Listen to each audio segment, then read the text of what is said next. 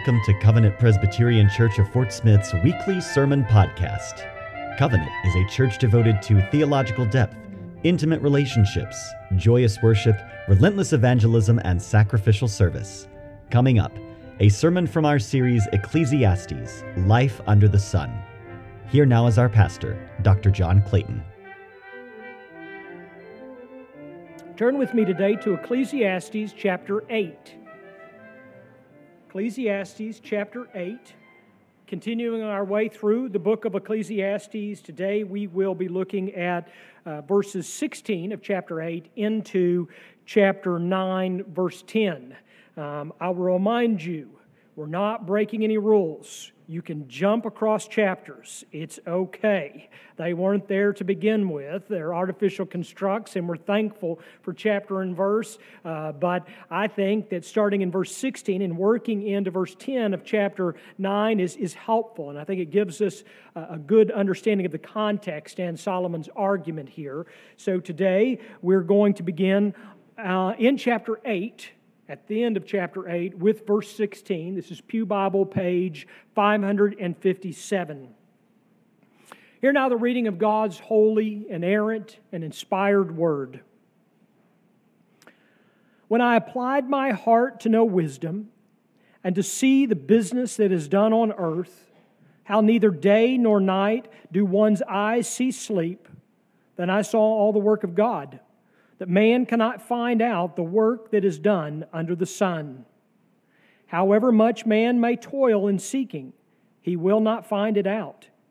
Even though a wise man claims to know, he cannot find it out. But all this I laid to heart, examining it all, how the righteous and the wise and their deeds are in the hand of God. Whether it is love or hate, man does not know. Both are before him.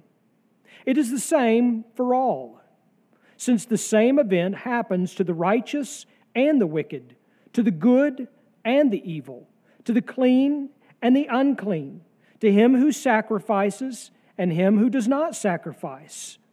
As the good one is, so is the sinner, and he who swears is as he who shuns an oath.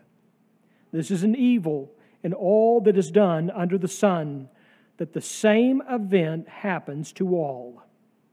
Also, the hearts of the children of man are full of evil and madness in their hearts while they live, and after that they go to the dead. But he who is joined with all the living has hope, for a living dog is better than a dead lion. For the living know that they will die, but the dead know nothing and they have no more reward, for the memory of them is forgotten. Their love and their hate and their envy have already perished, and forever they have no more share in all that is done under the sun. Go, eat your bread with joy, and drink your wine with a merry heart, for God has already approved what you do. Let your garments be always white let not oil be lacking on your head. Enjoy life with the wife whom you love, all the days of your vain life that he has given you under the sun, because that is your portion in life, and in your toil at which you toil under the sun. Whatever your hand finds to do, do it with your might, for there is no work or thought or knowledge or wisdom in Sheol, to which you are going. The grass withers, the flower fades, but the word of our God will stand forever. Let's go to him in prayer. O Lord our God, make your word a swift word, passing from ear to heart, from the heart to the lip in conversation, that as the rain returns not empty, so neither may your word but accomplish that for which it is given. Through Jesus Christ our Lord. Amen. In the remake of the movie, The Secret Life of Walter Mitty, starring Ben Stiller, the first scene begins with Walter sitting in his tidy, meticulously clean kitchenette, balancing his checkbook. The scene is colored in muted blues, conveying the monocolored, monotonous, mundane life that Walter leads. But within minutes, we learn that this is not the case with Walter's imaginary life. Escaping reality in his daydreams, Walter is the death defying hero who rescues the love of his life so he thanks his co-worker Cheryl from a burning building and rescues Cheryl's dog as well. The problem is, of course, that daydreams don't last. He must come back to reality, problems at work, struggles with family, the ordinariness of life. But for Walter, real life, real moments are simply interludes in between dreams. The parody is perfect, in my opinion. Picturing how many people live their lives, trudging through day to day life in between their preferred forms of escapism. And it's, it's no way to live life, but one day turns into two, turns into 365 as we numb ourselves to life amusing ourselves to death. I wonder, I wonder how many of us have lost the wonder of life, the radiance of a sunrise, the majesty of a mountain's silhouette, a summer shower, a child's laughter, a friend's hug a favorite hymn, a quiet prayer. Sometimes we need reminding. Life is beautiful. And I think this is where Ecclesiastes is at its best, in my opinion. Solomon will not let us slide into daydreams of how good life could be nor zone out as we walk through daily life. Reality, hear me clearly, reality is better than fantasy. When we see God glorifying beauty in the ordinary, a crispy baguette, smoked Gouda cheese, and a glass of Merlot. Are you kidding me? they beat the finest five star, five star meal of your imagination. Getting up, getting dressed, getting out, beats, sleeping, slouching, sloughing the day away every single day. Learning to love someone selflessly for life far surpasses the selfish impulses and fantasies of your flesh.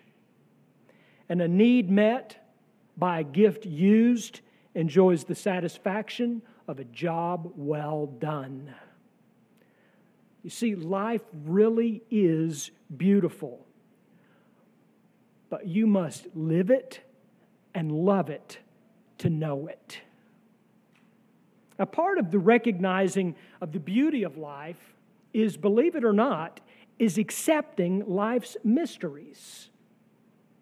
If you will never be satisfied unless you understand it all, newsflash, you will never be satisfied.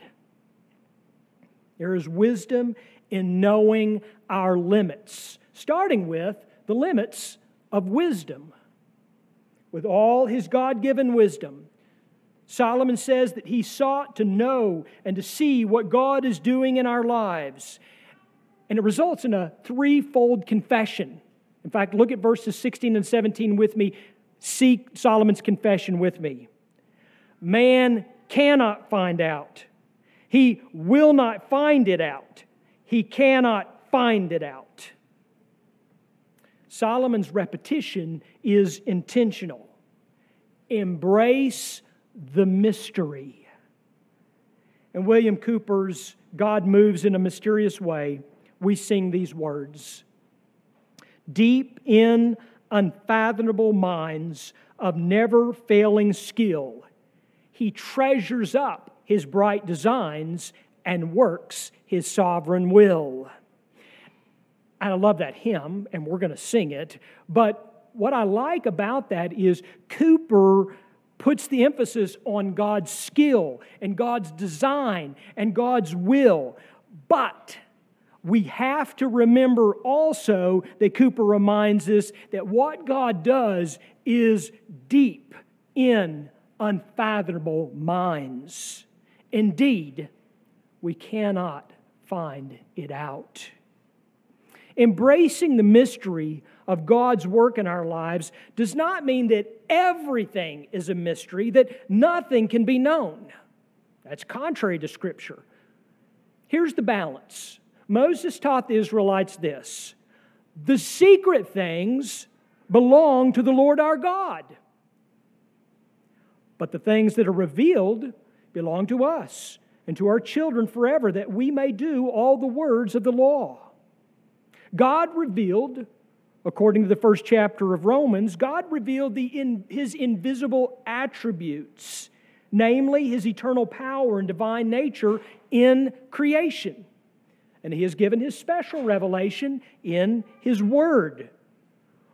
We are not only without excuse in what God has revealed, but he's, he has revealed himself perfectly in the person of Jesus Christ who became to us wisdom from God, righteousness and sanctification and redemption. And it is through faith, through faith in Christ alone, that we are born again, that we are justified as righteous, that we are adopted as a child of God, that we are sanctified unto Christ likeness, and that we are bound for glory.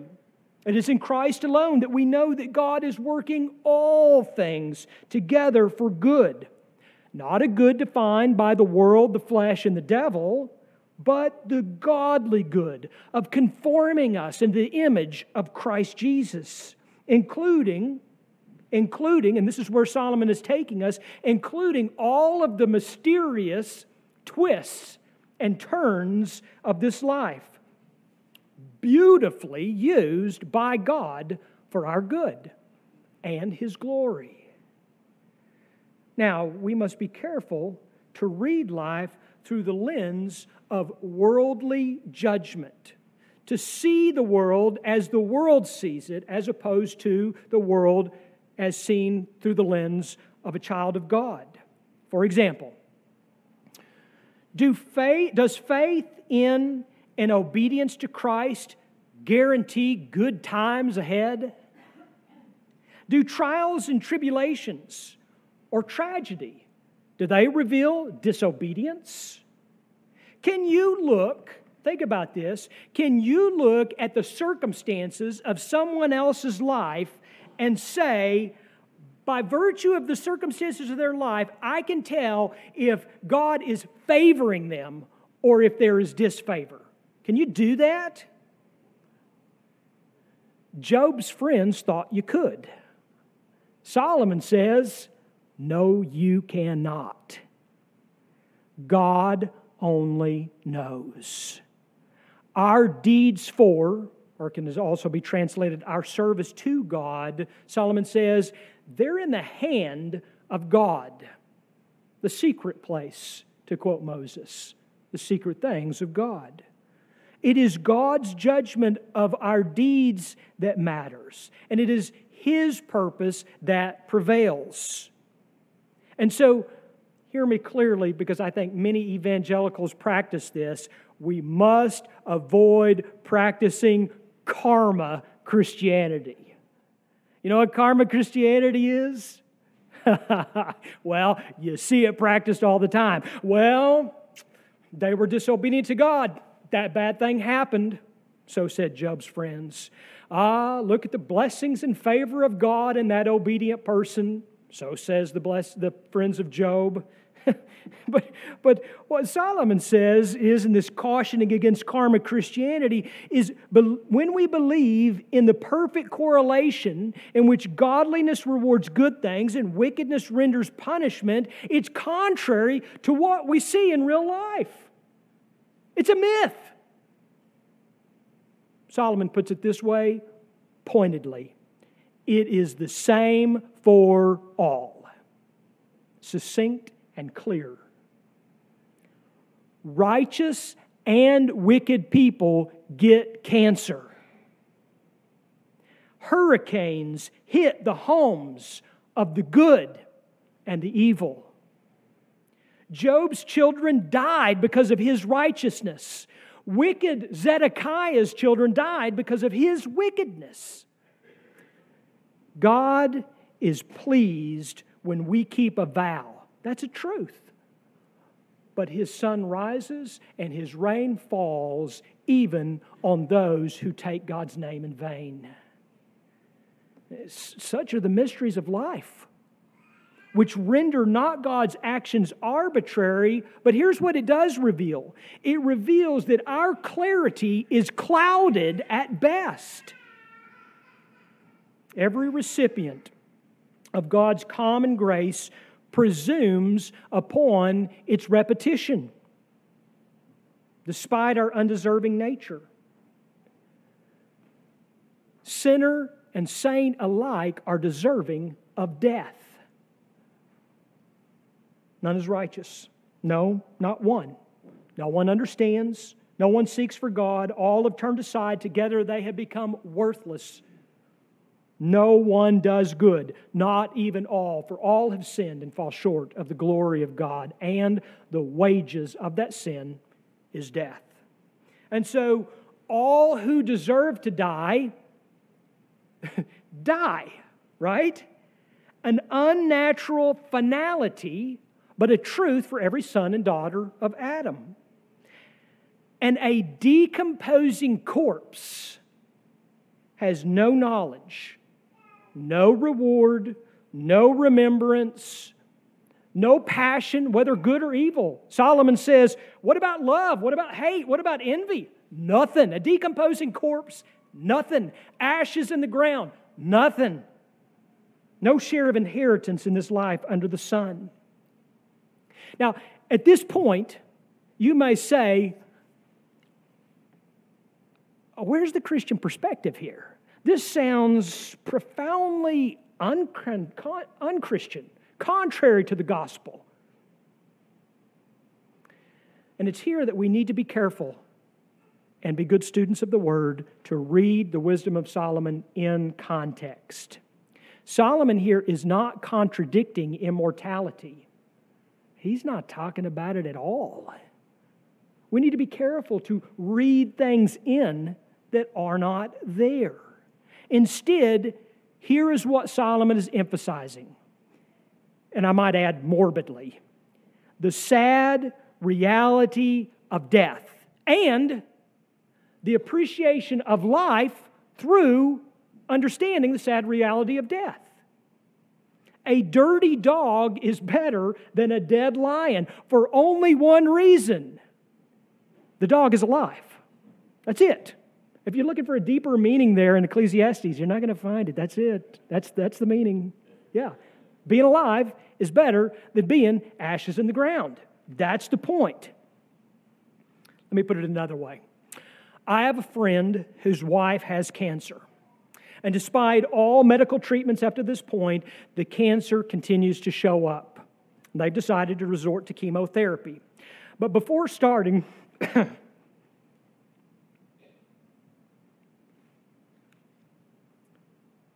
The doctor, in his wisdom, said, Before we start the chemotherapy, you need to go on a long vacation. Just get away. Take a long trip together. What do you think that was like?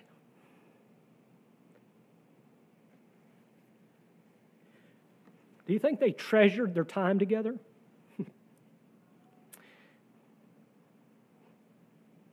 you think their walks were a little slower? their conversation a little sweeter. their embraces a little longer? I don't know, and I didn't ask him.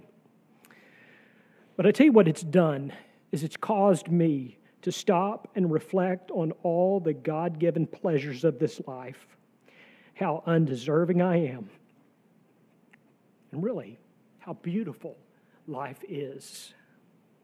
And yet, how often do we take these happy pleasures of God for granted? The sage says, One who is full loathes honey, but to the one who is hungry, everything bitter is sweet. Now, that's true, but also metaphorically true, right? The hungrier we are, the better food tastes. And the more we appreciate the simple pleasures of God that He gives us, the more beautiful life is. Solomon says, God has already approved it. Our enjoyment, He's approved it. What He gives, He's approved it. Let me translate it this way God is pleased in our pleasure.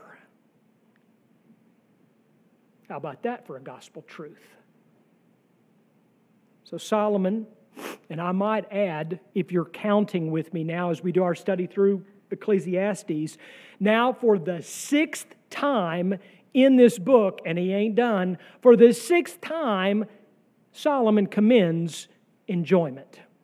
In fact, in this passage, he commands it go, eat, drink, enjoy, do. Those are all imperatives in the Hebrew. He's commanding us to enjoy the happy pleasures of God in this life. Go, eat your bread with joy, and drink your wine with a merry heart. See, Solomon was a Presbyterian.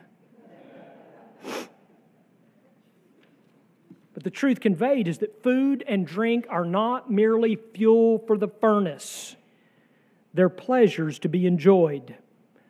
I mean, think back to the very beginning. Didn't God say in the beginning, You may surely eat of every tree of the garden except for that one?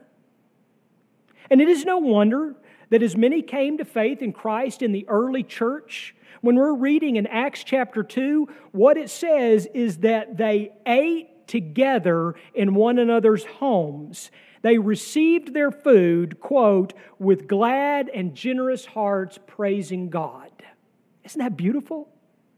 New converts to Christ, they're eating and drinking together in one another's homes, thanking God for what He has given them the simple pleasures of food and drink. Who more? Who more, I ask you, than those saved by God's grace alone, through faith in Christ alone, to the glory of God alone, should enjoy their bread and their wine with one another with thanksgiving and praise? And then Solomon doesn't stop there. I probably would have. He doesn't stop. He goes on to attire and to grooming. Let your garments be always white. Let not oil be lacking on your head white clothes meant clean clothes. Solomon's not talking about the color of your attire, he is talking about cleanliness. In other words, my translation, don't be a dirty, sloppy slouch. Likewise, oil was used in grooming.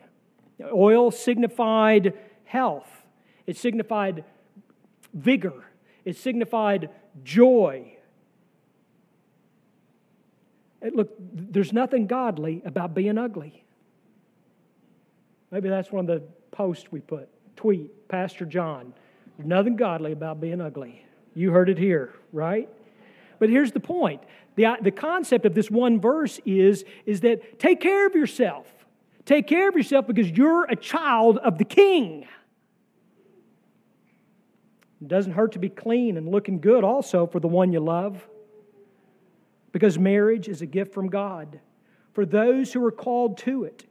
Marriage is a, a covenant union of one man and one woman, and it includes enjoying the simple pleasures of life together.